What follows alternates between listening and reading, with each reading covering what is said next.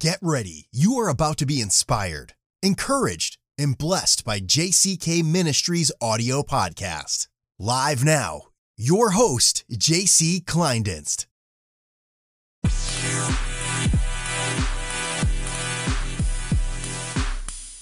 Good to reminisce on old Revelation that God is truly good.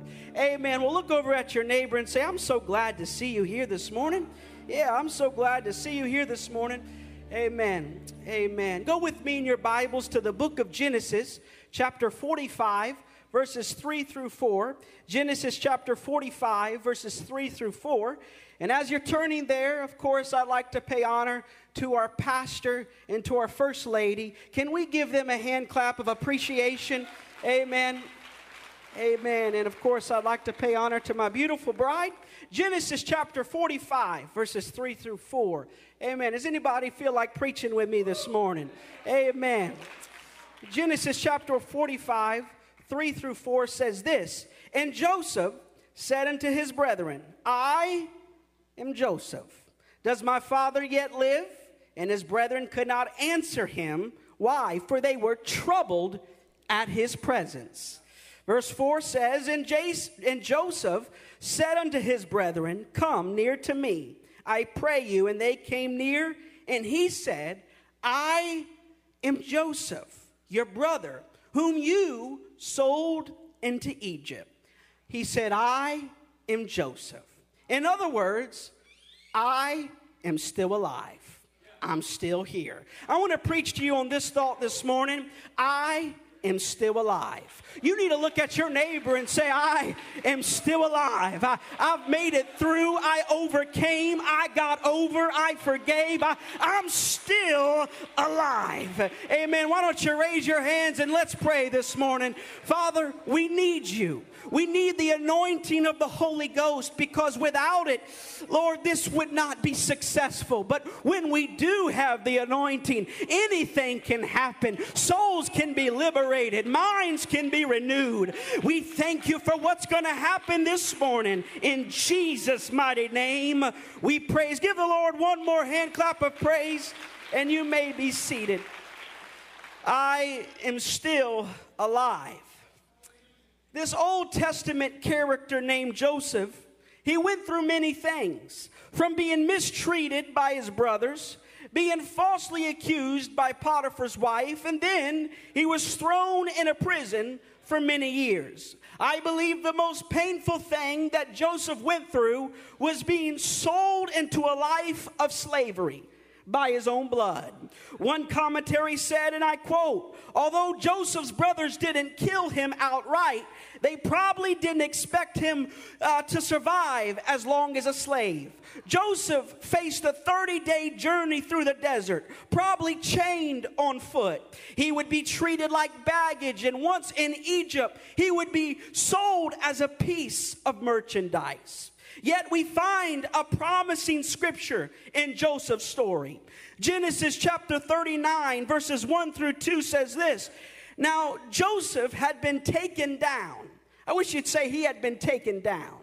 Now Joseph had been taken down to Egypt, and Potiphar, an officer of Pharaoh, captain of the guard, an Egyptian, bought him from the Ishmaelites who had taken him down there.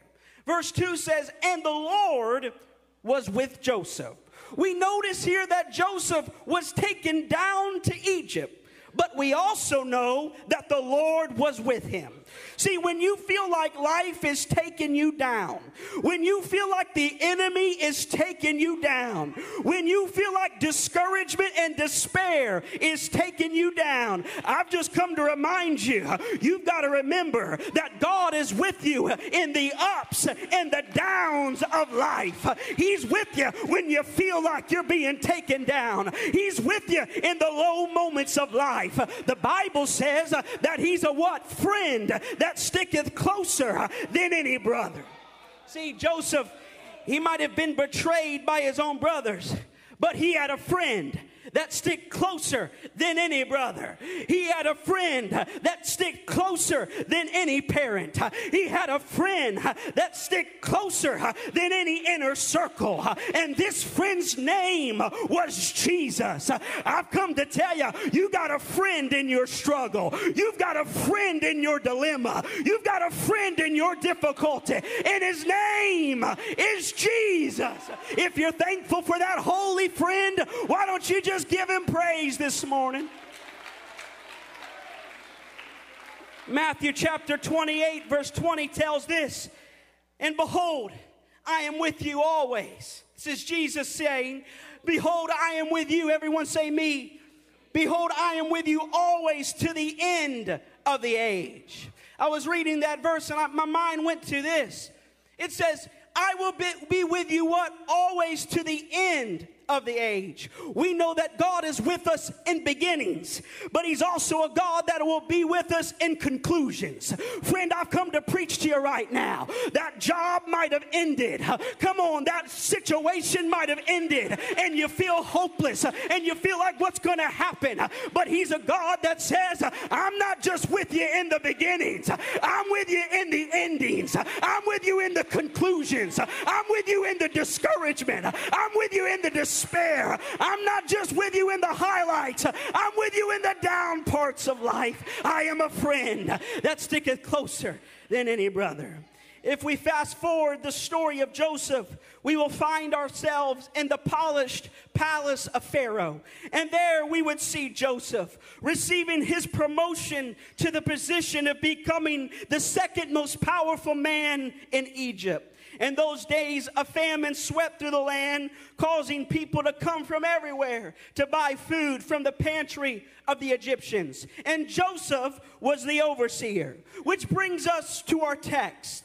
Joseph's brothers came to where Joseph was, asking for grain. Joseph recognized them and looked at the very people who tried to sabotage his story, and he revealed his identity. He said, I am Joseph. In other words, I am still alive. Sometimes you need to look at your problem. You need to look at your dilemma. You need to look at what you've been through and say, I am still here. twenty twenty, I'm still alive. I've made it through difficulty. I've made it through problems. I've made it through storms. I've made it through addiction. I've made it through. Here I am. I'm still alive. I wish you'd radically declare that in the atmosphere this morning. I'm still alive.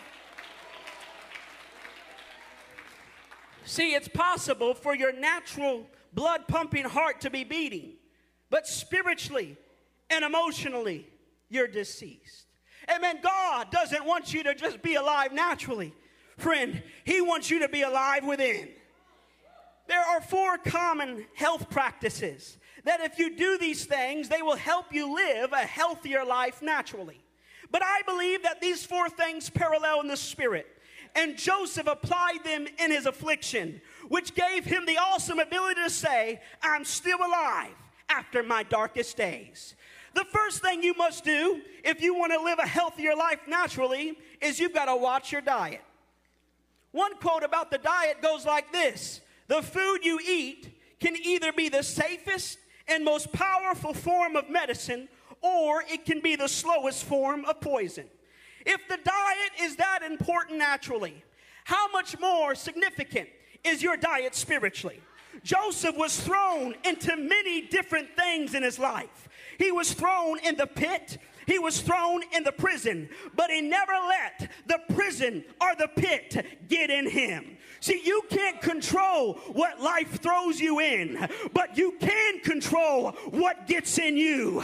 You've got to refuse to digest yesterday's dilemma. You've got to refuse to chew on yesterday's circumstance. My diet is not problems. My diet is pr- promises. My diet is not trouble. My diet is truth. My diet is not difficulty. My diet is deliverance. We've got to change our diet. We've got to decide, I'm not going to chew on unforgiveness. I'm not going to chew on any of that. I'm going to chew on the Word of God. In other words, don't let what you're in get in you. I might be in a storm, in a difficulty, in a dilemma, in a pit, but it's not getting in me. I might be in this world, but I'm not of this world. I might be in this storm, but this storm's not in me. I might be in this pit, but this pit's not in me. Your spiritual diet has the opportunity to help your spirit or poison it. Joseph was able to say, I am still alive, because he didn't let bitterness from the past dwell in him. The second thing you must do, if you want to have a healthier life naturally, you've got to drink plenty of water. Everyone say water. Yeah, you've got to drink plenty of water. Your body depends on water to survive. Every cell, tissue, and organ in your body needs to work correctly. It, it needs water to work correctly. It's been said man can live about forty days without food, but only three days without water. What water is for the body, the Holy Ghost is for the soul. You need the Holy Ghost to work correctly. You need the Holy Ghost to function right. You need the Holy Ghost to survive this thing called life. Scripture says, out of his belly shall flow what? Rivers of living water. If you don't have the water in your life, you will find yourself spiritually dehydrated. The Holy Ghost will get you through the dry seasons of life. The Holy Ghost will encourage you to keep going when you're in the pit. The Holy Ghost will get you through the battle. You need to make sure you've got plenty of Holy Ghost working through you, or you will find yourself dehydrated. Pharaoh looked at Joseph and said, can we find anyone else like this man? Notice, this is Pharaoh talking about Joseph. Pharaoh was a godless man. Pharaoh wasn't righteous. Pharaoh wasn't praying, but notice what he said. He said, can anyone, can we find anyone else like this man? So obviously filled with the Spirit of God. Here is an unrighteous man looking at Joseph and declaring, I recognize that something is different about you. You've got the power of the Spirit living in your life. We should be so full of the Holy Ghost that people on our jobs can tell. People in our community can tell. People in our schools can tell. They should realize and recognize that there's something different in us. I wish you'd say there's something different in me. Come on, I've got something different. I've got the power of the Holy Ghost. Joseph was able to make it through dark nights, because he made sure to be filled with God's Spirit. It's a conscious commitment. It's a dedicated decision. You've got to decide in your mind, I'm going to be filled with the Spirit of God. Amen. I'm going to make the decision. I'm going to decide I am going to seek God. And when you seek God, you'll find God. But you've got to make up your mind. I'm going to be filled with God's Spirit daily. The third thing you must do if you want to have a healthy life is you've got to take your multivitamins. There's a famous brand that makes multivitamins called One a Day. Joseph was able to say he's still alive after the pit, after the prison, after the problem, because what? He had one a day moments with God. See, you can't survive on yesterday's prayer meeting. You can't survive on yesterday's praise. You can't survive on yesterday's commitment. You've got to make up your mind. I'm going to seek God daily. I'm going to pray daily. I'm going to fast daily. See, if you don't take your multivitamins, your body will become deficient. When you don't have one a day moments with God, your inner man will become deficient. You will lack strength. You will lack faith. You will lack hope. You will lack joy. And see, Joseph didn't allow his environment to destroy his devotion. He prayed in the prison. He had one a day moments in the struggle. He praised in the pit. He worshiped in the difficulty. Your alone time with God will get you through any obstacle. It'll get you through any problem. You've got to make sure you have one a day moments. The fourth thing you must do if you want to have a healthy life is you got to exercise. Here are some natural benefits to exercising.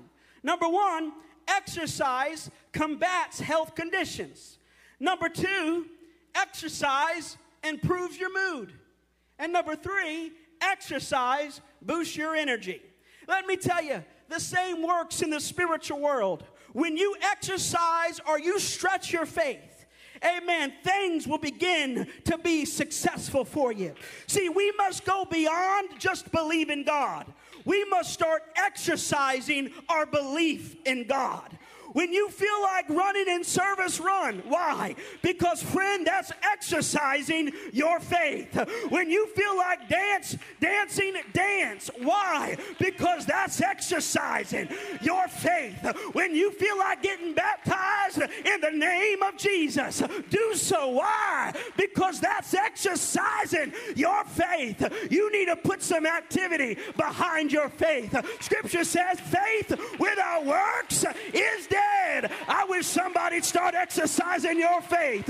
You need to start raising your hands. Put some motion behind your faith. Put some activity behind your trust. My faith not gonna, it's not going to be dead, deceased, or dormant. It's going to be alive. See, when your faith never gets exercised, it will die. You'll slowly stop reading your Bible. Amen. You'll, you'll, you'll find yourself start backing away from the altar when you don't exercise your faith. During praise and worship, it, it'll be hard to raise your hand and get engaged in the service when you're not exercising your faith. Because as the scripture declares, faith without works is dead.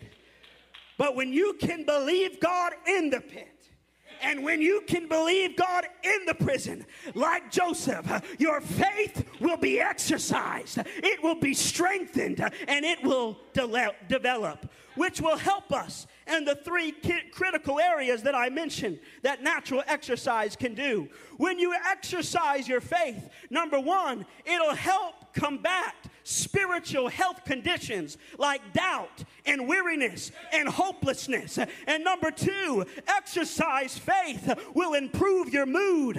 You will be filled with joy unspeakable and full of glory. And number three, when you have exercised faith, it'll give you a boost of energy. It'll give you a boost of excitement. It'll give you a boost of hope and joy, where you're not coming in service feeling dead, but you're coming in service feeling excited. You're coming in service feeling vibrant, feeling hope-filled, feeling energetic, and entertained, knowing something good is around the corner.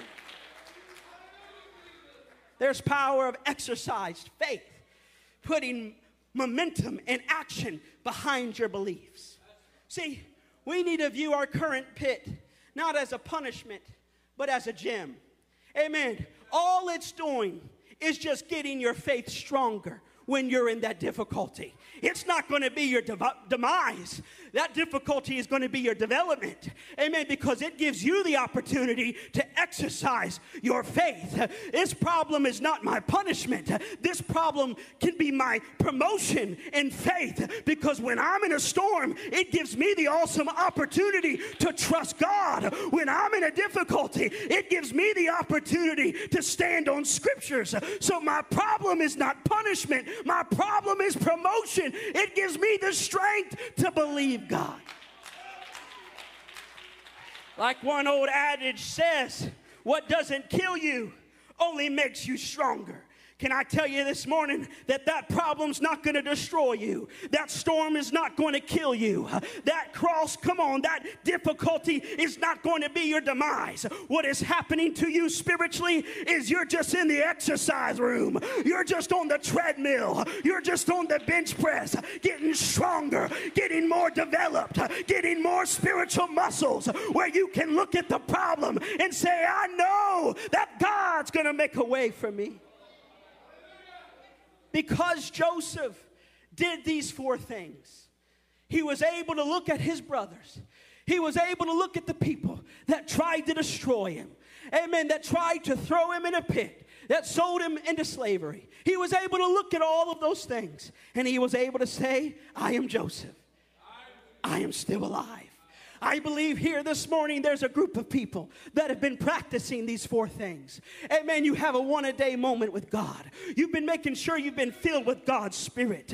Amen. You've been making sure that you have the right diet. And you've been making sure, amen, that you are exercising your faith. And when you do those things, you can look at any problem. You can look at any difficulty. You can look at any storm and say, guess what, devil? I am still alive. I'm still on the pew. I'm still going to the altar. I'm still raising my hands. I'm still worshiping. I've made it, and I'm going to make it through anything else. Let's all stand if we can. So I encourage you here this morning, emphatically and passionately, you will make it. You, you need to just say that. I'm going to make it. I'm going to make it. Whatever I'm in right now, I'm going to get out of it. I'm going to get through it. I encourage you here this morning that you're going to overcome it.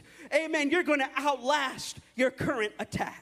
Scripture says, not by might, not by power, not by your own intellect, not by your own wisdom, but the only way that you're going to be able to say like Joseph, I am still alive, is if you have God's Spirit working in your life. That's the greatest component to get through any circumstance, is by God's Spirit.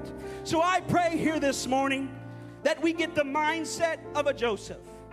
That number one, we say, I'm going to make sure to have a healthy diet. I'm not going to chew on what happened to me. I'm not going to eat or digest that broken relationship. I'm not going to think on it or dwell on it. I'm going to make sure that I'm eating the promises of the word of the Lord, not the problems of this world. Number two, you've got to have a mindset of Joseph. You've got to make sure that you are Holy Ghost filled. You've got to make sure that you have moments where you speak in tongues, not just here at an altar, but in your car. Amen. Not just on a Wednesday night, but on a Thursday afternoon, you begin to flow in the Holy Ghost. And, and number three, you got to have a mindset of Joseph, where you have one-a-day moments with God. You're not chewing on yesterday's experience, but you say, as for me and my house, we're going to serve the Lord. We're going to decide today we're going to have a fresh experience. We're not going to eat on the ashes of yesterday. We're going to get some fresh manna today. And finally, you have to have a mindset of Joseph, where you exercise your beliefs. You put them into action. You give them some momentum. You don't just say, I believe in God. That's wonderful. That's great. But where is the fruit of our beliefs? Amen. Where is the action behind what our declaration is? I feel like I'm preaching to somebody this morning that's saying, you know what? I'm going to put some momentum behind what I say I believe. I'm going to put some action behind my beliefs. Maybe God's telling you this morning, why don't you be baptized in Jesus' name? Maybe God's speaking in your ear. You need to come back to the front and you need to rededicate, recommit your life to me. Maybe God's speaking to you this morning. Come on, forgive that situation. Forgive that person. Forgive that dilemma. God is saying today, it's time to exercise what you say you believe.